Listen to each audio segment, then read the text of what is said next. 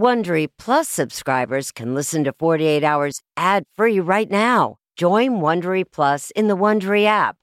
Fans of the 48 Hours podcast know that a good lead is always worth checking out. And if you're a listener who enjoys from the car, you'll want to know that the national sales event is on at your Toyota dealer, making now the perfect time to get a great deal on a dependable new SUV, like an adventure ready RAV4. Available with all wheel drive, the new RAV4 is built for performance on any terrain or wherever your story takes you.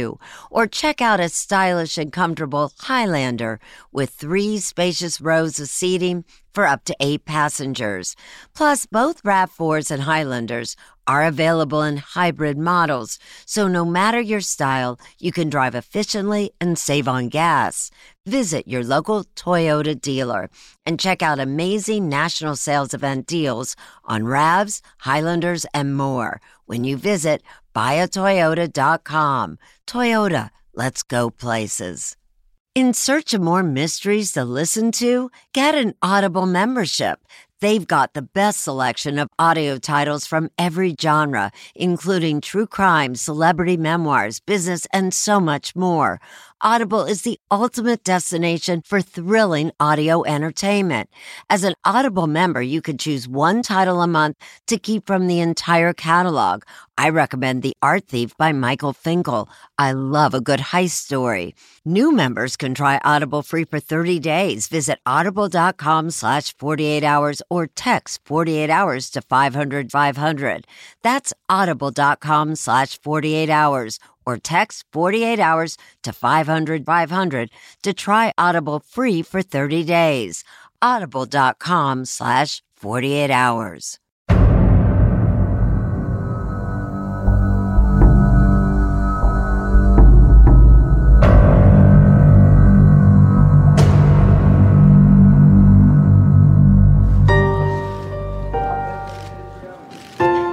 Haven't had time to actually think about what it is to be free, what it means to be free, what it is to have this life back.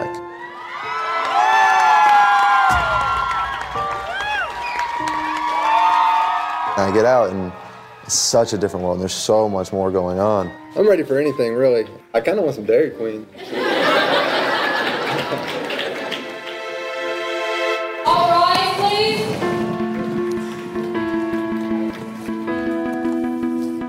I'm Erin Moriarty. I've been following the case of Ryan Ferguson since 2005 when he went on trial for the murder of newspaper sports editor Kent Heitholt. From the beginning, there was just something not right about this case. There is no physical evidence whatsoever to connect Ryan to the crime scene. Recording this will be Detective Strower. A lot of it's kind of foggy, kind of fuzzy to you as, as to what you remember. Your Honor, the state calls Charles Erickson. I looked up, and Ryan was over the victim. He had his foot on his back, and he was pulling up on the belt. The reality is that he chose to lie about me. As to count one, guilty of murder in the second degree, It just sucked the air right out of us. We were absolutely devastated.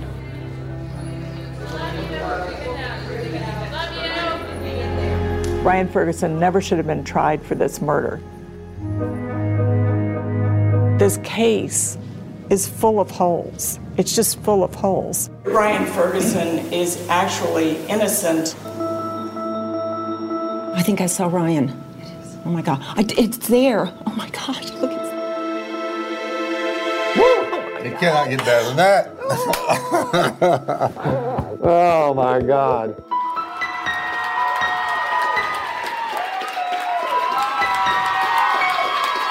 I think I've proven my innocence. I think most people in the world, in the whole world, can see that. End of story? Not yet. Not for Ryan Ferguson. It's very daunting. You don't know what you're doing in this world, and you don't know how to navigate it and operate in it. and not for his accuser. It was really easy for the police and the prosecutors to manipulate me. I'm angry. I'm angry at myself. I feel like I've been played for a fool, and I feel like I should be released from prison. I know that Charles Erickson is absolutely innocent. When you've got innocent people locked up, you've got the murderer still on the street. They need to find the real killer.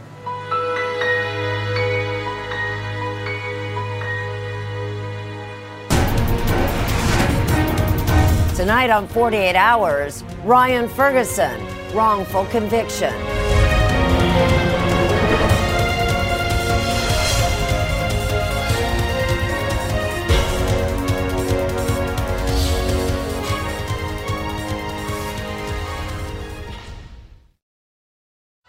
Nature is a dangerous place. On Monsters Inside Me, the podcast, listen to the life or death experiences of people who have survived animal attacks, natural disasters, and deadly parasites alike. Featuring audio from Discovery Channel, Science Channel, and Animal Planet, from hit shows like This Came Out of Me, Nature's Deadliest, Still Alive, and I Was Prey. Listen to Monsters Inside Me wherever you get your podcasts. If I asked you how many subscriptions you have, would you be able to list all of them and how much you're paying? If you would have asked me this question before I started using Rocket Money, I would have said yes. But let me tell you, I would have been so wrong. I can't believe how many I had and all the money I was wasting. Rocket Money is a personal finance app that finds and cancels your unwanted subscriptions, monitors your spending, and helps lower your bills. Rocket Money has over 5 million users and has helped save its members an average of $720 a year with over 500 million in canceled subscriptions. Stop wasting money on things you don't use. Cancel your unwanted subscriptions by going to rocketmoney.com slash Wondery. That's rocketmoney.com slash Wondery. rocketmoney.com slash Wondery.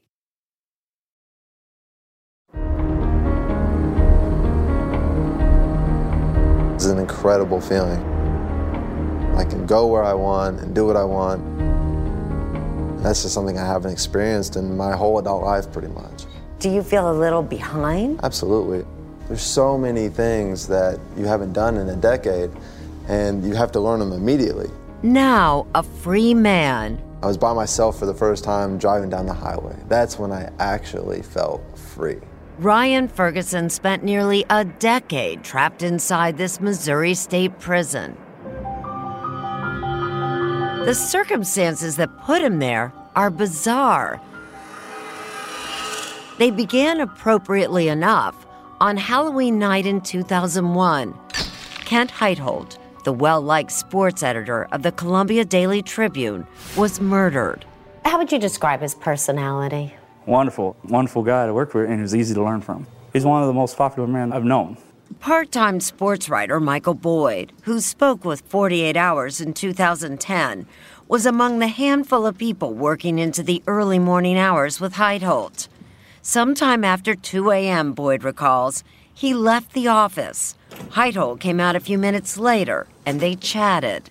Did he seem concerned about anything at that moment? No, just like normal. It was just a normal night. Shortly after Boyd drove off, two janitors came out on the loading dock and noticed Heitholt's car was still there.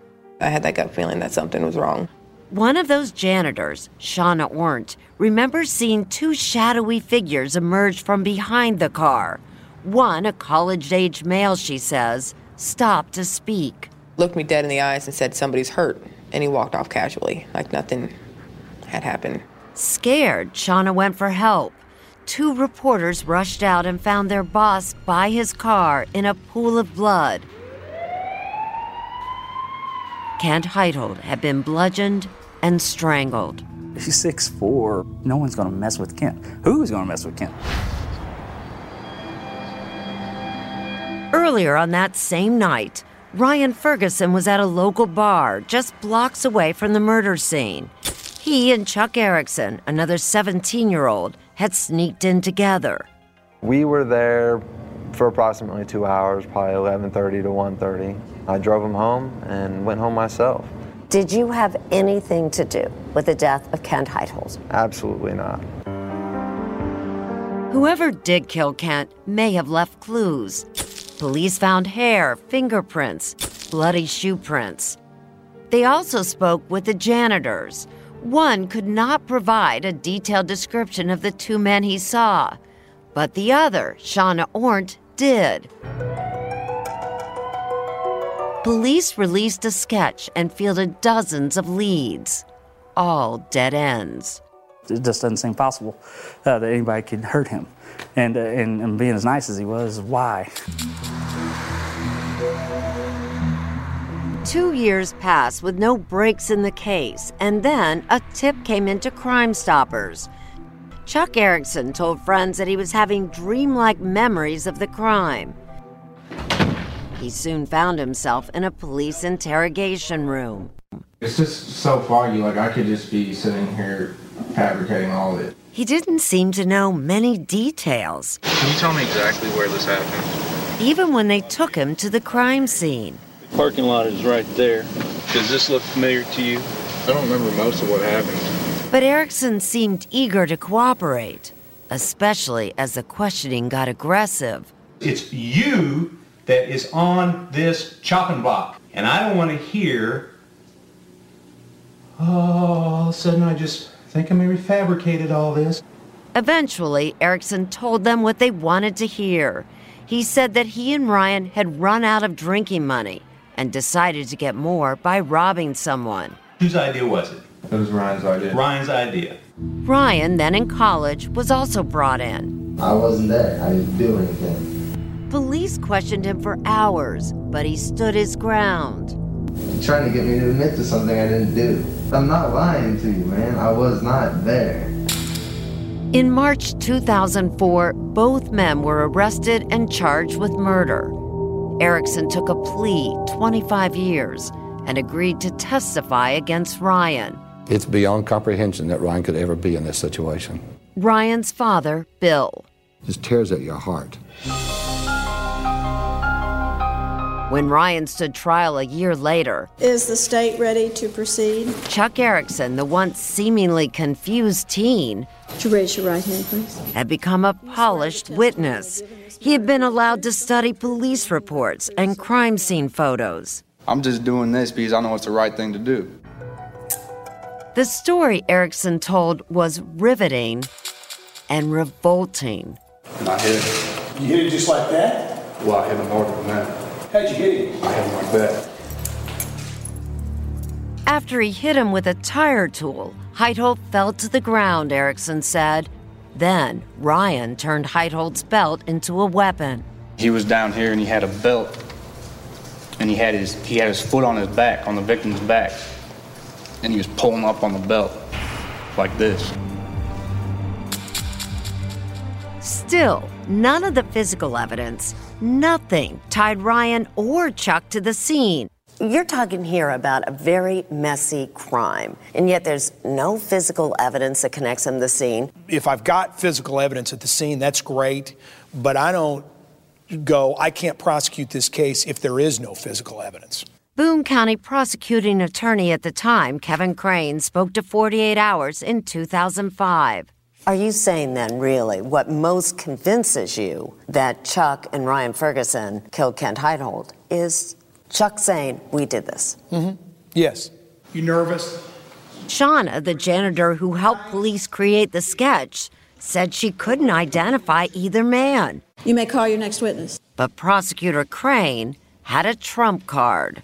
Jerry Trump. Trump, a convicted sex offender, was the janitor who told police he couldn't describe the men he saw at the crime scene. And yet, at Ryan's trial, If you see the individual, would you point to that individual, please? Yes. Trump claimed his memory had been jogged by the arrest photos in the newspaper. I recognize the two pictures. I've seen these two faces before at the Tribune that night that Kent was killed. With two eyewitnesses against him, Ryan Ferguson was doomed. He was found guilty and sentenced to 40 years.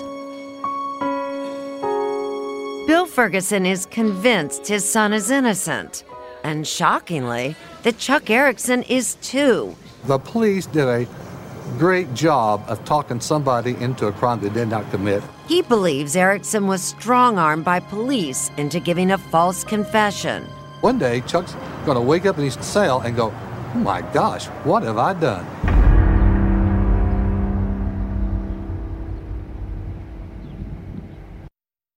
Have you heard you can listen to your favorite gripping investigations ad free? Good news! With Amazon Music, you have access to the largest catalog of ad free top podcasts included with your Prime membership. To start listening, download the Amazon Music app for free or go to amazon.com slash ad free true crime. That's amazon.com slash ad free true crime to catch up on the latest episodes without the ads.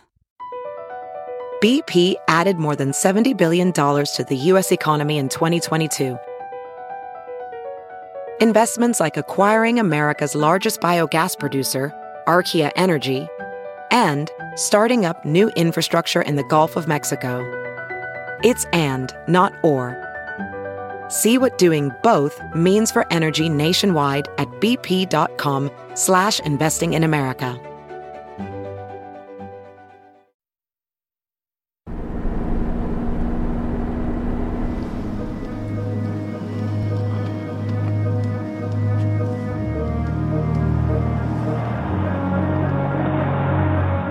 I started going to the crime scene within a week of the arrest. Bill Ferguson was determined to prove his son's innocence. After Ryan was sent to prison in December 2005. I'd go down at 1.30. I'd stay down until 3 o'clock. Bill spent night after night in the parking lot where sports editor Kent Heitholt was attacked and killed.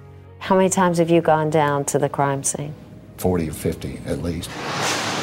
Ryan Ferguson's appeals all failed.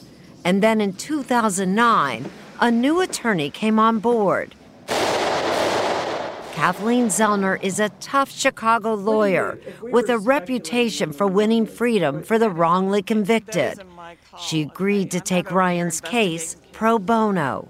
What is the best way to describe Ryan Ferguson's case? The analogy I think of is that he's in quicksand and I'm trying to grab a hold of him.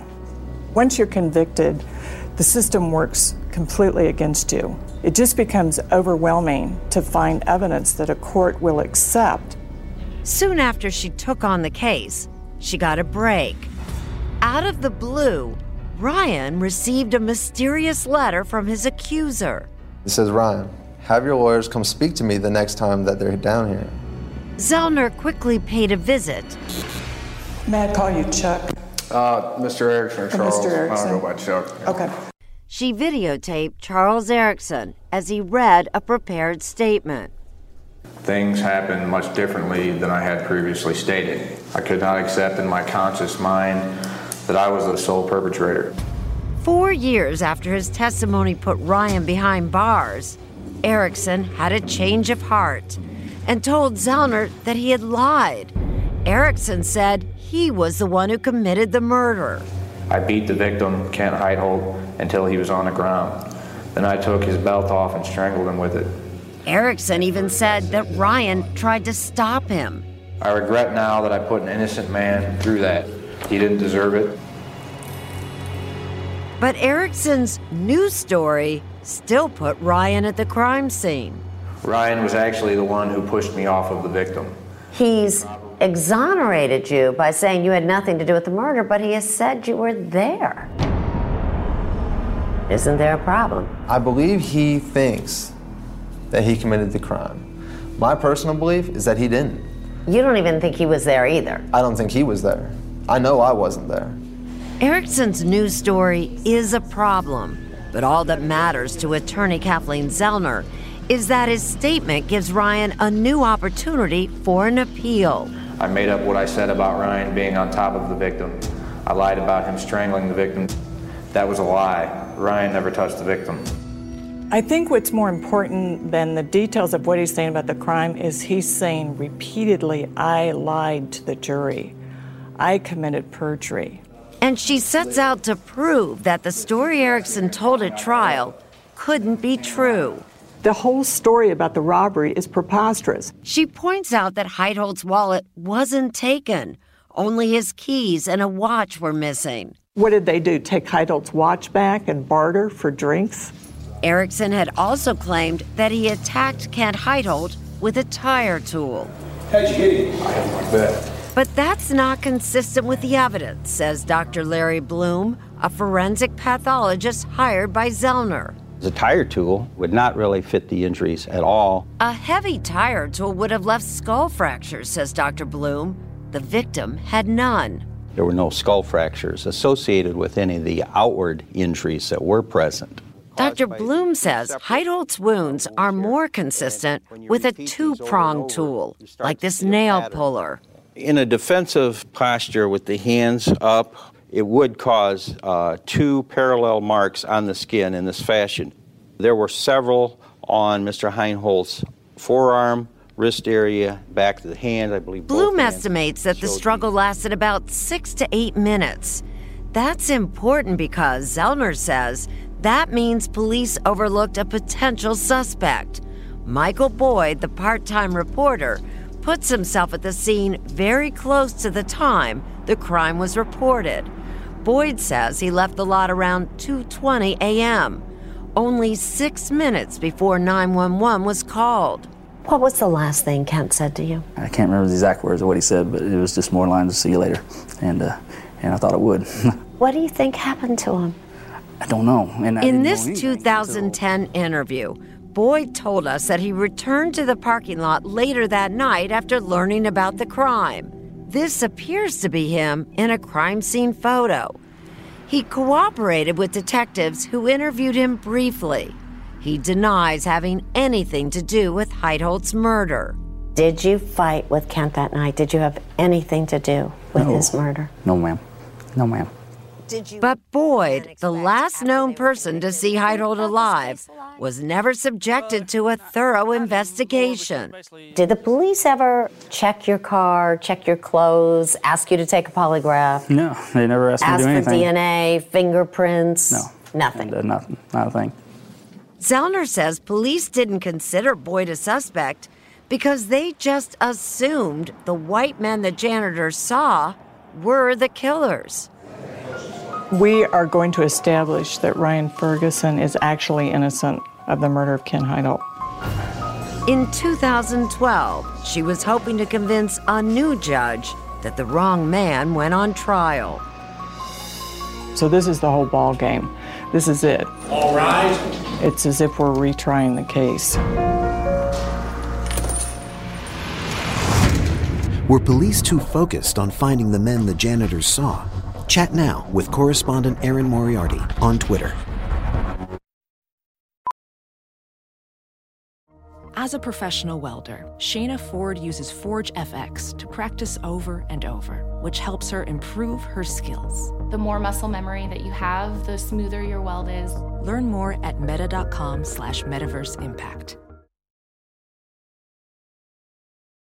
To all my foot, back, and knee pain sufferers, this one's for you. Check out G Defy, a modern footwear company on a mission to relieve knee, back, and foot pain. Every pair comes with two free custom orthotics to align your body perfectly. And their patented VersoShock trampoline technology in the heel absorbs harmful shocks and provides positive, renewed energy, empowering you to tackle your day. Don't just take my word for it. Read the countless customer reviews raving about the pain relief and amazing comfort they have experienced with G Defy shoes. Experience pain free living for yourself and visit gdefy.com. That's G D E F Y.com and use code PODCAST30 to receive $30 off your order of $100 or more.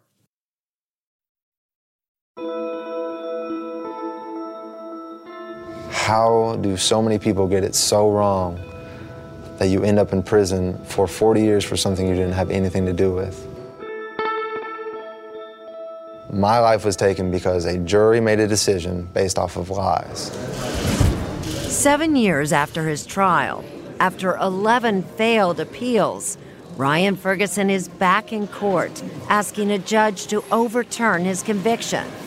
Kathleen Zellner calls police interrogation expert Joseph Buckley to the stand. Be very leery of the voluntary confession, the person who walks in and says, I did it, because it's not typically what murderers do. Buckley tells the court that the confession of Charles Erickson, the state star witness, is suspect because the police fed him too many details. The number one thing you want to do is ask open ended questions. That's not the case here, says Buckley. Watch what happened when Erickson is asked how Kent Heitholt was strangled. I think it was a shirt or something. Or Okay, well, I know it wasn't a shirt. it was like uh, maybe a bungee cord. We know for a fact that his belt was ripped off of his pants and he was strangled with his belt. Really? Does that ring a bell? Not at all. And look at Erickson's face when police take him to the crime scene. That is the parking spot where Mr. Heitholt had his car parked. It's impossible, Buckley says, to tell what Erickson knew on his own, At the end of the day, you don't know what you have.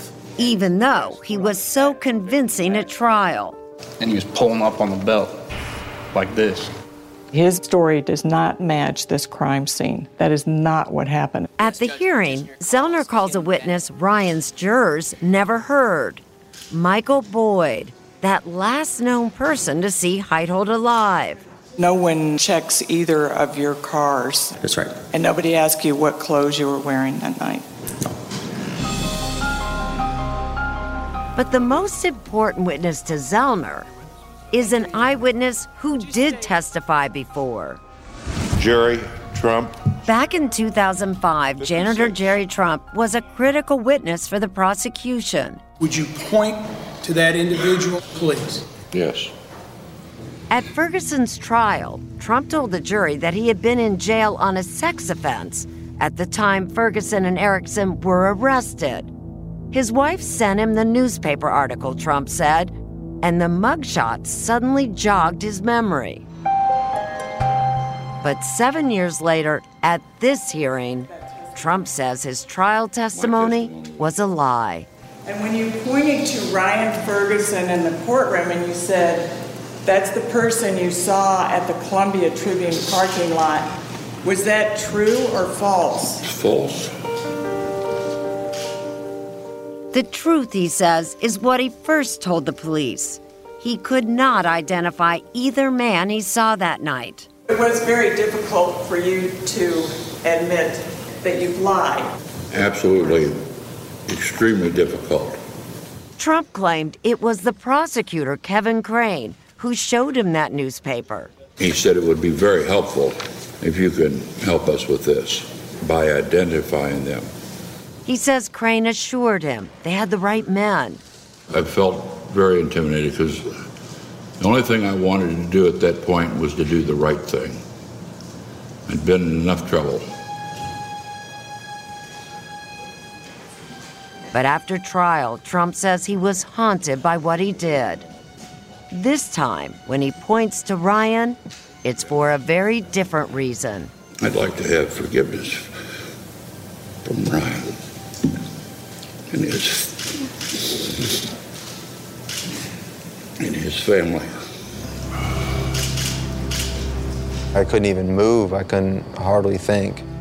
But I did feel sorry for the man because you can just see the pain that he's been dealing with.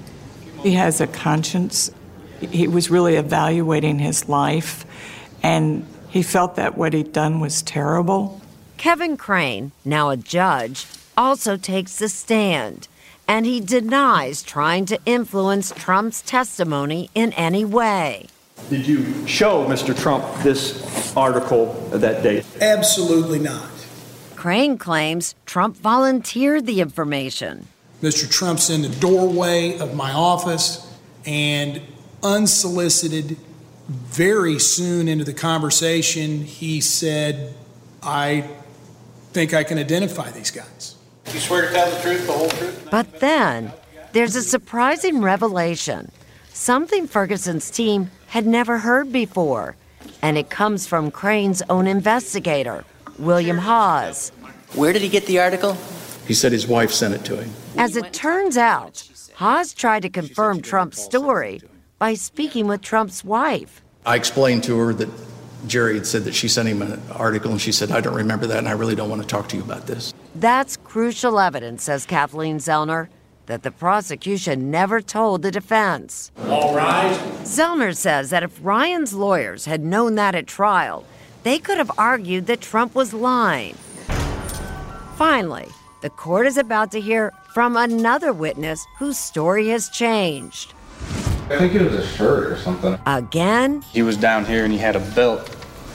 and again. I beat the victim, Kent Heitholt, and I took his belt off and strangled him with it. What will Charles Erickson say to this judge? Logically, nobody should believe anything that I say because I'm a liar.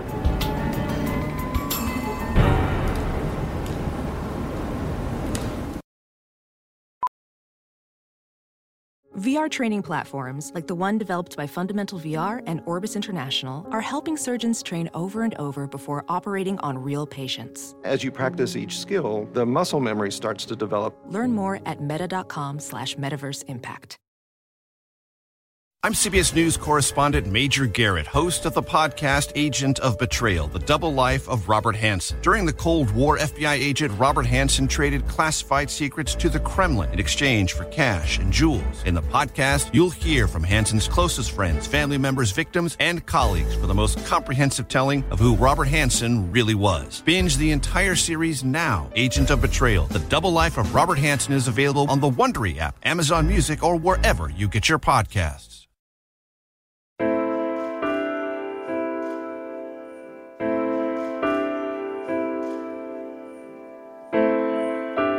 When he walked in, it was a very strange feeling seeing him again. Swear to tell the truth, the whole truth, and nothing but the truth, so help you God? I do. When Charles Erickson takes the stand at Ryan Ferguson's 2012 hearing, it is the first time since the trial that the men come face to face in court. I know that he chose to lie about me, so it kind of hurts that a person would do that for reasons that I don't understand. It was good to see him. It was good to see that he's, he's doing all right and that he's alive. Erickson was in a Missouri prison serving his 25 year sentence when we first spoke with him in January 2013. He told us then that his entire testimony at Ryan Ferguson's trial was fabricated. The reason that I felt I needed to lie and make things up is because I couldn't remember anything. Whose idea was it? It was Ryan's idea. Ryan's idea. Despite everything he said before, Erickson now says he has never had any memory of what happened the night Kent Heitholt was killed, at least not after he sneaked into that bar. Do you remember leaving the club? No, I don't remember leaving at Do all. you remember driving home? No, I don't even know if Ryan took me home. What's the next thing you remember? I remember waking up in the morning and having to go to school. Erickson's use of drugs and alcohol as a teen is well documented. On that particular night, he says, along with abusing cocaine and the prescription drug Adderall, he had consumed a large amount of alcohol. I remember drinking green drinks. I remember being pretty, pretty intoxicated. Did you find any blood on your clothing when you woke up? No, I had no blood on my clothing. I had no injuries. I had no murder weapons. Was there anything through that day that made you think that you had been involved in a horrific murder? No. And yet, a full two years later, after reading an article about the unsolved murder, Erickson suddenly became convinced, almost obsessed with the idea, that he might have done something terrible during his blackout. I read there were two white guys there, uh, two white kids. I saw the picture in the paper, which is a sketch, and it looked like me. But I just realized I couldn't remember what I'd done that night.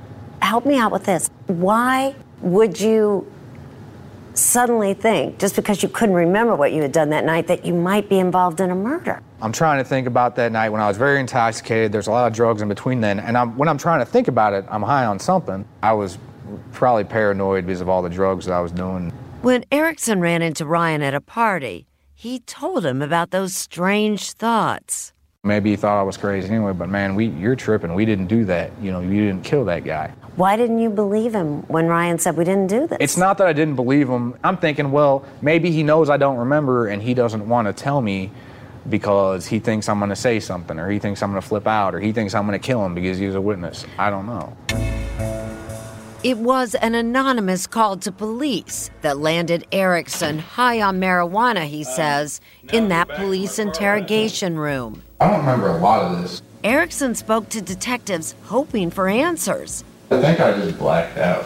Instead, attorney Kathleen Zellner says they were focused on finally closing the case. Here's a kid that, for whatever reason, is trying to involve himself in this. I'm going to be point blank with you, pal. And they've got the perfect person to manipulate, bully, mold his testimony. I'm going to start talking, and you're going to start listening. Because he's a kid with a drug and alcohol problem. Do you understand me? Yes. And so they start working on him.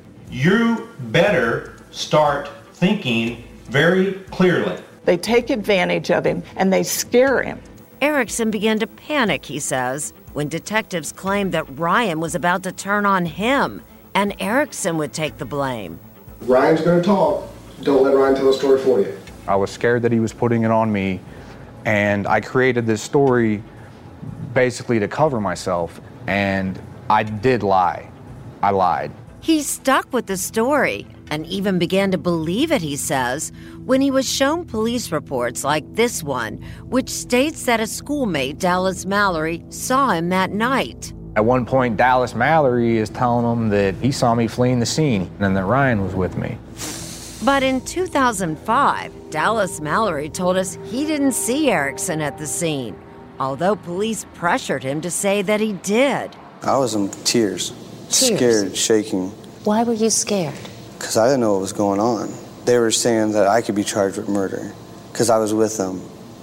I was not with him at all. Attorney Zellner says Erickson was duped by investigators. He didn't realize that Dallas Mallory had said, No, I was pressured by the police into saying you were there. He didn't realize that Ryan was not plotting against him. So he was completely misled about the evidence prior to entering his guilty plea. Four years after the trial, a sober Erickson began to have serious doubts about what he did. It's really hard to to uh, admit that you you know really screwed somebody over. That's why, he says, he spoke to Ryan's lawyer in 2009 and took full responsibility for the crime. I could not accept in my conscious mind that I was the sole perpetrator and aggressor. But even that was a lie, he says. I thought that the only way I could help Ryan was to say that I'd done everything. He didn't know what I was going to do. He tried to stop me. Erickson says the real truth is what he tells the court at the hearing in April 2012 that he doesn't know what happened that Halloween night and never has. I don't want to die, you know, knowing that uh, I, d- I did the wrong thing. Good afternoon, Mr. Erickson. How are you? In cross examination, a lawyer for the state challenges Erickson's credibility. You've testified in trial in front of a jury under oath and said you did it. Yeah, because I was I had to save my ass. Are you saying then you remembered and no, you don't today? No, I'm just good at making stuff up. Am I telling the truth now? I'm telling you the truth now. Do I expect you to believe it? No, I don't expect you to believe it. More important, this judge doesn't believe him. He rules that Erickson was more credible at the original trial and upholds Ryan Ferguson's conviction. It just really made me feel like there was no hope for Ryan. That was 2012. A lot has changed since then. I feel like there is some light at the end of the tunnel. And it feels really, really good.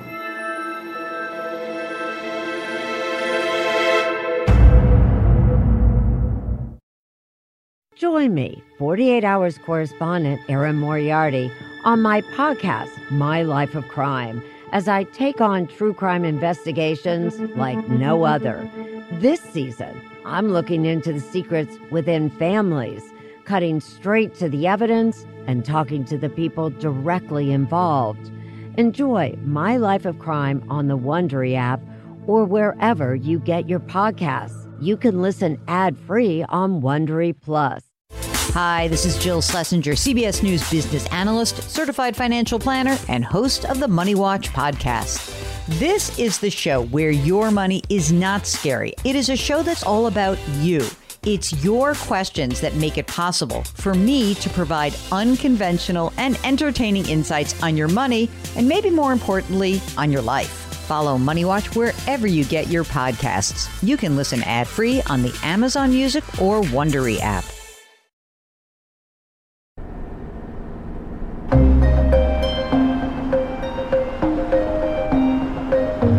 Cannot give up. You just have to keep going. With Ryan still behind bars, Bill Ferguson takes to the road to tell his story. I've driven 9,000 miles in 21 days. Doing this is like a four wheel billboard. He creates a free Ryan Ferguson Facebook page where supporters pose with signs. We have thousands and thousands of supporters all over the world. He continues to have great ideas and continues to do everything he can to help prove my innocence. All rise. Ryan is hanging his hopes on yet another hearing, this one in a Missouri appellate court. May it please the court. In September 2013, attorney Kathleen Zellner argues for his freedom. There is no evidence left in this case. So let's get to the legal issues. That These judges, well versed on the case, seem particularly concerned about the evidence used against Ryan at trial. Specifically, how the janitor Jerry Trump was suddenly able to identify Ryan. Mr. Trump had come to an awakening of sorts based upon a newspaper article that his wife had purportedly sent him in prison. Generally, I've got it right? Absolutely. But prosecutors knew that Trump's wife couldn't recall ever sending that newspaper and kept that crucial fact from the defense. I believe that there was an effort to conceal anything exculpatory that might have led the defense to question the identification. Thank you, counsel. If you cannot get the conviction vacated at that stage, you're at the end of the road. For two months, Ryan's parents anxiously look for a sign of the decision. The waiting, it's agonizing. And then on November 5th, I think I saw Ryan. Oh my God, I, it's there. Oh my gosh. The decision is unanimous. Convictions are vacated. The judges ruled that Ryan did not get a fair trial and set aside his conviction. it's been a long, long road. Ryan. Hey, Ryan. Ryan, hey, man. Congratulations. Can't wait to see you. Can't wait for my really long hug. Hell yeah, a real hug. Erin, good to see you. We spoke with Ryan shortly after he got the news. You are, as you stand here, an innocent man. I'm an innocent man, and I hope the whole world can see it now. It's kind of overwhelming, but at the same time, you don't really feel it because you know, you're still surrounded by these fences and the guards and everything. I'll see you on the outside soon. I think once I'm with my family, that's when it'll probably hit me. Nearly 10 years after he was picked up for questioning, Ryan is finally free. The state has decided not to retry him. I thought about that moment so many times in the past of actually walking out and, and getting out of prison. While I was in the moment, I almost couldn't feel anything. And then I get out and we drive away from the prison. I'm just thinking, this is what it's like to drive with my family on a road. My first glimpse of him, he just looked so vulnerable, so small. I mean, he just reminded me of, you know, when he was a little kid. And I just remember standing there just on the verge of tears, not being able to really control my emotions in that moment. The amazing thing is, one hour later, he's doing the press conference. To get charged for a crime you didn't commit, it's incredibly easy. To get out of prison, it takes an army. He was just so cool and so uh, articulate. You must have been very proud. Oh, very proud. You're even emotional thinking about it. I am, I am, I am, Is it over? No, not at all. It's not over um, because he lost 10 years of his life. Ryan Ferguson has filed a civil suit against the police and several investigators. There has to be accountability for all of these people. Ryan Ferguson may be free, but the mystery remains. Who killed Kent Heitholt? What evidence exists today that could be tested or examined that might lead to solving the case? There's seven unidentified prints on the car. There's a big palm print and there's a thumbprint on those papers that have Mr. Heitholt's blood on them. And the people that were right there that they haven't eliminated. People like Michael Boyd, says Zellner, that last known person to see the victim alive.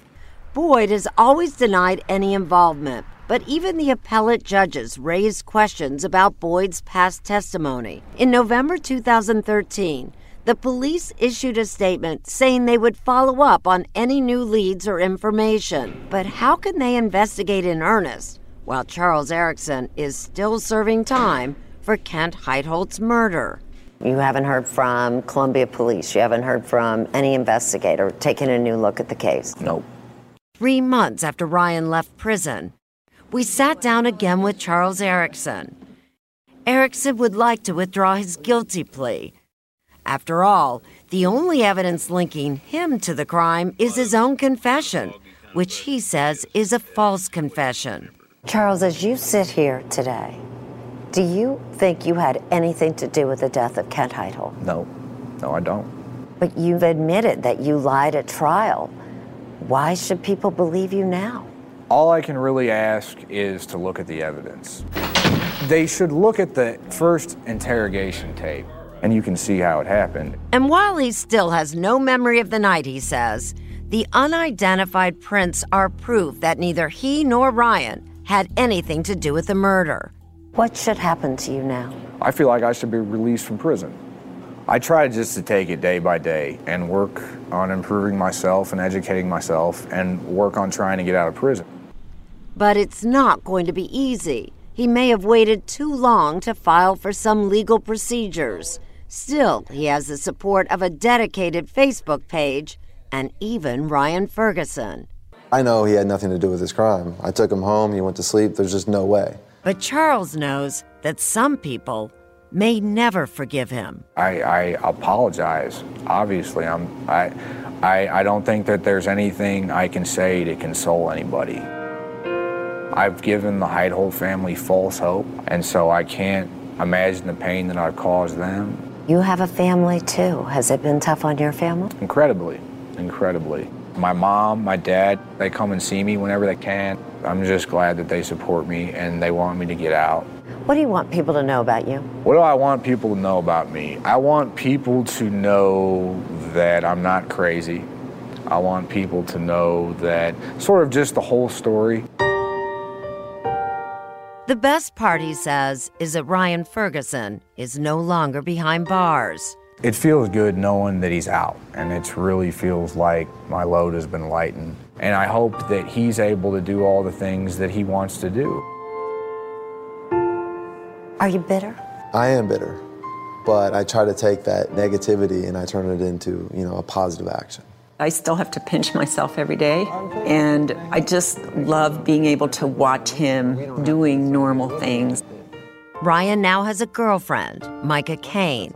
I have helped with the Facebook page and the website. A key supporter whom he got to know through letters while he was still in prison. It was kind of shocking at first when he got out because it was just chaos.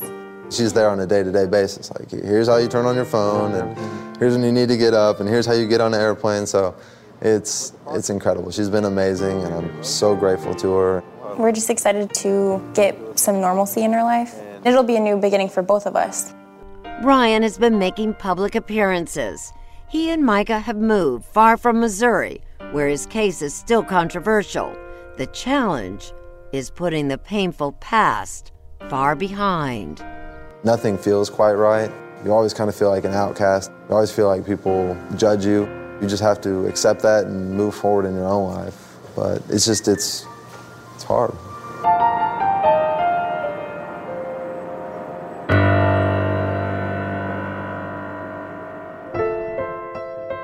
If Charles Erickson's appeals fail, his earliest parole date is 2020. Do you think Charles Erickson should be released from prison? Chat now with correspondent Erin Moriarty on Twitter.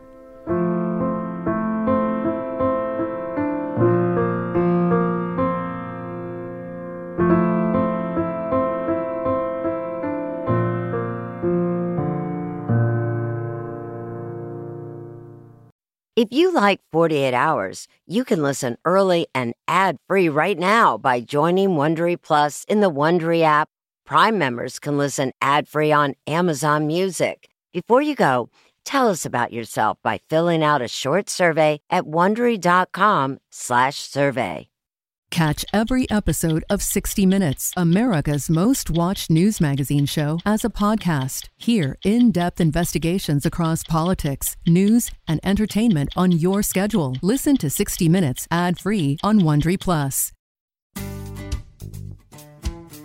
Hey, it's Matt Norlander with the CBS Sports Eye on College Basketball podcast, and it is tournament time, people. So listen to the one podcast that will cover every upset Cinderella, Bracket Buster, Sleeper. We've got it all covered, every round, reaction shows, all the way up through the championship game in Glendale, Arizona. To find us, search Eye on College Basketball podcast wherever you get your podcasts.